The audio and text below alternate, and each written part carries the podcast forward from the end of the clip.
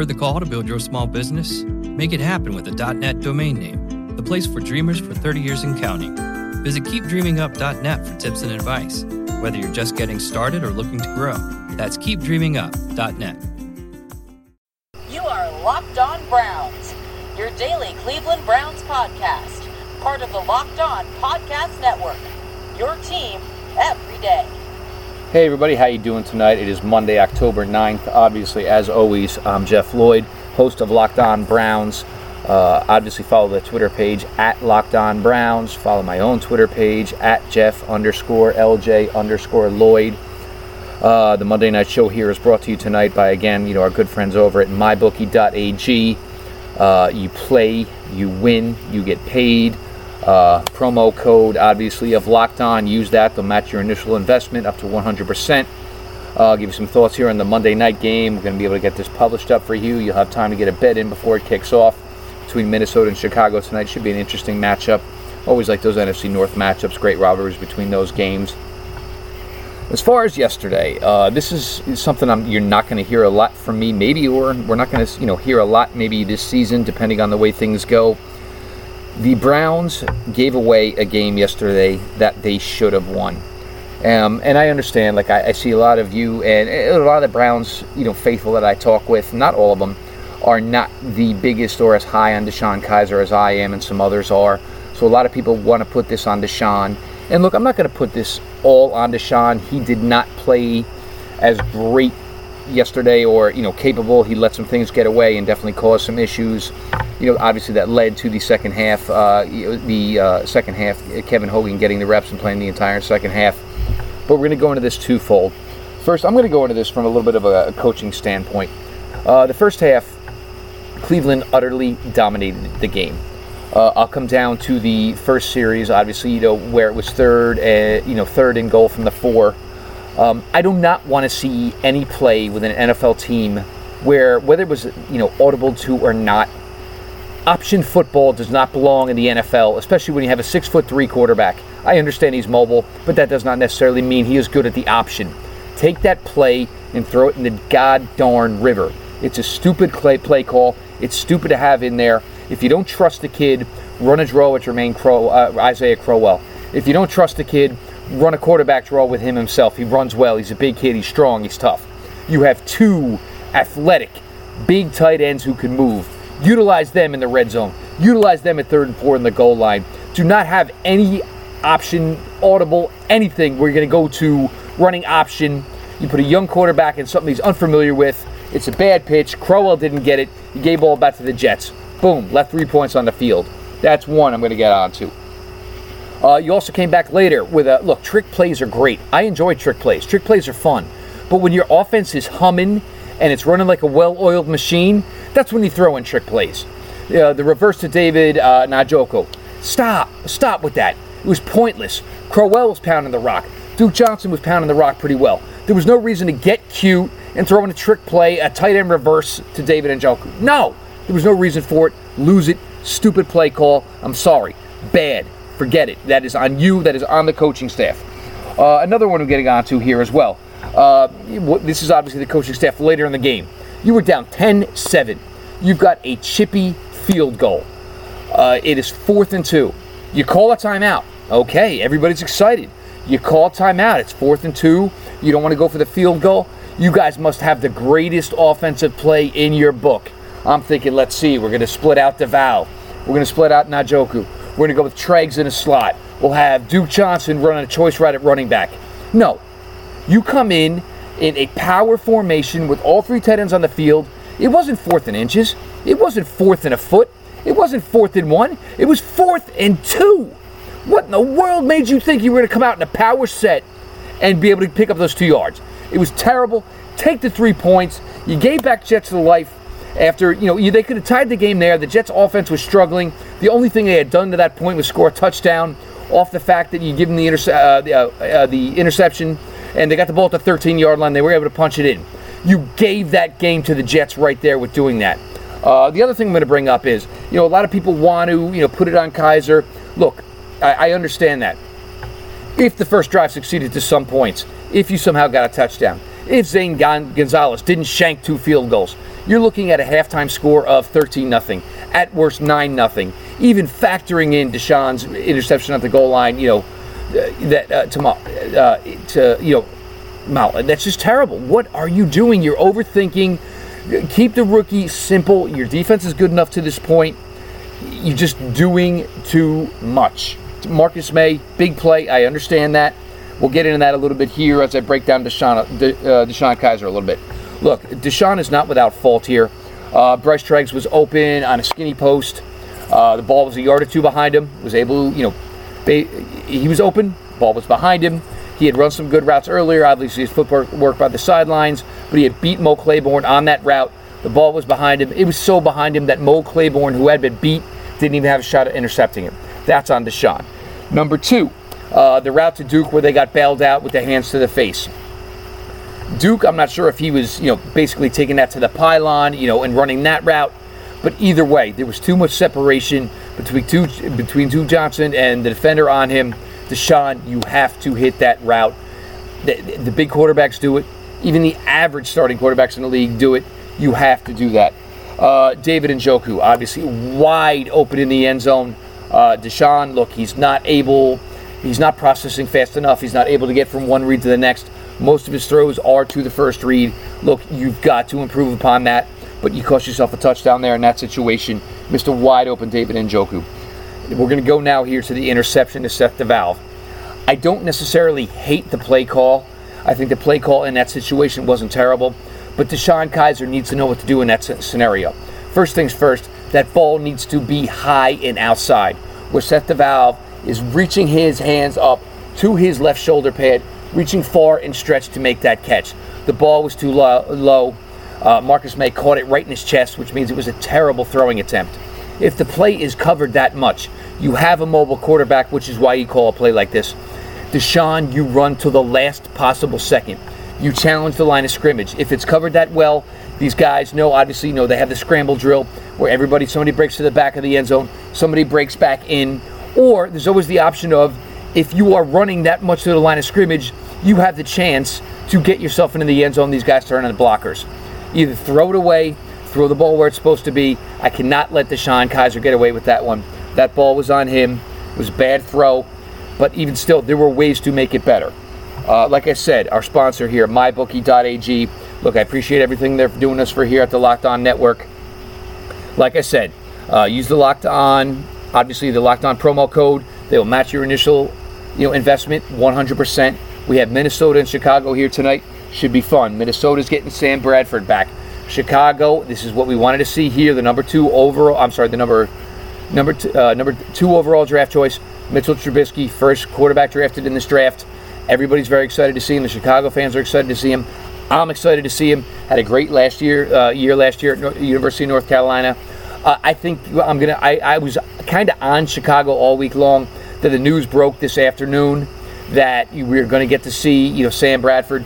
Sam Bradford, obviously, the week one, he was phenomenal against the Saints. You know, Saints defense a little bit of a patsy here, but you got to think Sam playing here, the weapons they have in the passing game in Minnesota. I'm going to take Minnesota here. I would even take Minnesota and I would take the over as well. So go ahead, quick guys, get on to mybookie.ag, use the locked on promo code, get your bet in, and by all means, you know, hope it wins for you. Within the two days, you're going to get your money back to you. Uh, like I mentioned, you know, obviously, you know, during the week, uh, during the week and later in the week, you know, I had three keys offensively, three keys defensively that I, I wanted to see, you know, whether or not it was going to lead to success. Obviously, Browns didn't win, but here were the three keys I wanted to see Duke Johnson gravitate more towards the feature back, get 10 plus carries. Duke did not reach the 10 plus carries. Uh, Isaiah Crowell looked better, and 16 for 60, but the runs were hard. There were a lot of bigger runs. You know, some things broke down later in the game. He got stuffed a couple of times. But I, all in all, I like the commitment to the run. I think you need to do that with this younger quarterback, with the rookie quarterback. The commitment to run was better. You know, like I said, this is a game they should have won. Uh, but I do like the fact that you made it a little easier on DeShone Kizer. Uh, other thing I wanted to see, I want to see at least I wanted to see at least 10 targets to David Njoku and also to Seth DeValve. They didn't reach them. The limited targets, targets that you saw to DeValve and Njoku, only showed more to my point. Right now, these two with Duke Johnson are the two best, are the three best receiving options you have. You need to feature them. They need to get more reps. The targets need to be to these guys. Make it easier for the fact that you have a receiving core who is not, you know, uh, you know, upper echelon, below average as far as the other wide receiving cores in the NFL. The only way to do that, feature these guys. It'll make the coverage easier on your wide receivers who are not the players, you know, the, the caliber, the upper echelon athletes. You want things easier on them. This is how you're going to achieve it by getting these guys involved more and making them the feature point of your offense. Uh, I mentioned Sammy Coates. Obviously, Sammy Coates, I don't even know if he took a rep. He certainly didn't get a target. But we did see some nice things. Uh, Kasen Williams, obviously, was, you know, was diving for the ball, playing hard. The receptions he made, if you factor in the one that got taken away where he didn't get his second foot down, you're talking about a five for 75 yard day. Maybe there's a weapon here. Maybe there's something brewing here with Kasen Williams. Uh, you know, a lot of people liked him out of University of Washington. Injuries have been a problem for here uh, for him. He's been lost a little bit in the shuffle over the his first couple of years in the NFL. Maybe we got something here. I would like to see some more reps for Kasen Williams next week going further. You know, look good in what he did. Bryce Treggs, another one. Uh, you know, I think it was like two for 30 or so. Uh, another reception where he get a second foot down. Uh, you know, Maurice Claiborne was on him on another reception, but you saw him getting featured. I think we're seeing, you know, some makings there of a player, something we can like. I, I think, you know, DeShone and him kind of clicked pretty well. I want to see more of that going further. You know, I, I liked what I saw from Bryce Treggs yesterday, even though it didn't really show up so much in the stat sheet. Uh, you know, first things first, defensively, my biggest one was, was how was Myles Garrett debut going to aid? Well, the first play we saw what Myles Garrett's going to bring. Granted, it was a little bit of a, you know, a little bit of a blow up on the offensive line. They didn't actually, you know, pick up on everything, and you know, Myles got loose and he got loose quickly. But you got you see what kind of athlete and what kind of explosion Myles Garrett has. Within two seconds, he was in there. Boom, McCown was down. You only saw 16 reps. Obviously, he got the the cleanup sack later in. But when you're a phenomenal pass rusher, you know you get those type of things. Those plays come to you. Uh, the reverse ArDarius Stewart uh, ran you know, Myles was caught a little off guard. He probably should have kept his outside contain a little bit better. But that's stuff you're going to see in wide open in space. That's what you're going to see a little bit with the rust and Myles being away from football for five weeks. But all in all, I think we saw some signs in what made him the number one overall pick. And this young man is only going to excel as the years go on for Cleveland. You know, you need that bookend pass rusher, and it looks like Myles going to give that to you. Uh, Danny Shelton, you know, my question was, is how is he going to help, you know, uh, aid the running game? I think he showed well, you know, obviously sucking up blockers. But Emmanuel Ogbah, he's showing more and more each week. He's not only a pass rusher, he's also going to bring you things in the run game. Phenomenal effort in the run game yesterday, was involved in a lot of tackles, and he was one of the reasons the Jets got away from the run game, shut it down. He was just flat out getting it done. So, you know, great job by Ogbah. And you know, we're going to see, and like I mentioned the other night, we're going to see as it goes on, these two guys are going to be a great tandem at defensive end together. Uh, the third one, uh, you know, we talked a little bit about Jabril Peppers, um, you know, playing the single high, keeping Robbie Anderson away from the deep ball. Robbie Anderson didn't catch any deep balls. You know, the only really deep passing completion they had, obviously, was the busted play, you know, to Kearse. You know, obviously, they fooled the D. Um, obviously, the long one to Tomlinson was more of a catch and run, kind of a fluke play. I mean, you know, he's the last guy you were expecting to beat you for a play there. But what we did see is maybe they're starting to realize now that Jabril Peppers is more comfortable closer to the line of scrimmage. You know, lined up more there, was able to you know do things more there. Was able to you know uh, cut a runner back inside, make the play there. Saw some blitzing more from Jabril. It's obviously a spot he's more comfortable with. So maybe you know a focus you know as we go on is Jabril's going to be a box safety, and they're going to keep their eyes out you know more and more for the traditional single high and the true free safety. Uh, some guys I do want to give some props to for playing well yesterday. Uh, you know, like I said, the two wide receivers you know, the young guys, you know, Kasen Williams and Bryce Treggs, look look solid. Really did. Uh, I was impressed with what I saw from them. Uh, Jermaine Cro- uh, Isaiah Crowell. I'm sorry, I keep calling him Jermaine. Isaiah Crowell. Look, he ran hard yesterday. Now here's a guy who was kind of put on notice. Uh, Hugh keeps going at bat for him, but ran hard. You know, the one play, whether it was a flea flicker or not, or they're trying to go with the, uh, the delayed reaction that we're starting to see from Le'Veon Bell. Joe Mixon does it too, where he kind of just basically stopped for a sec, let the defense over pursue, and then go bust it up. That was a nice 16 yard run from him. He impressed me with that.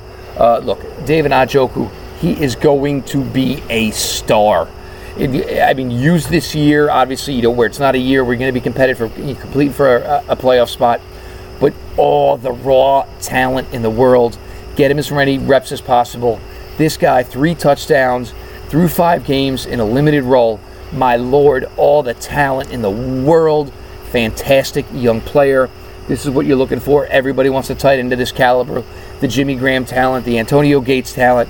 I think he can be one of those guys. Just a big ball of clay, but clay with talent. Just let this young man go and just let him make plays. Uh, Burgess at linebacker, really impressed with the effort he gave yesterday. In and out a lot of things.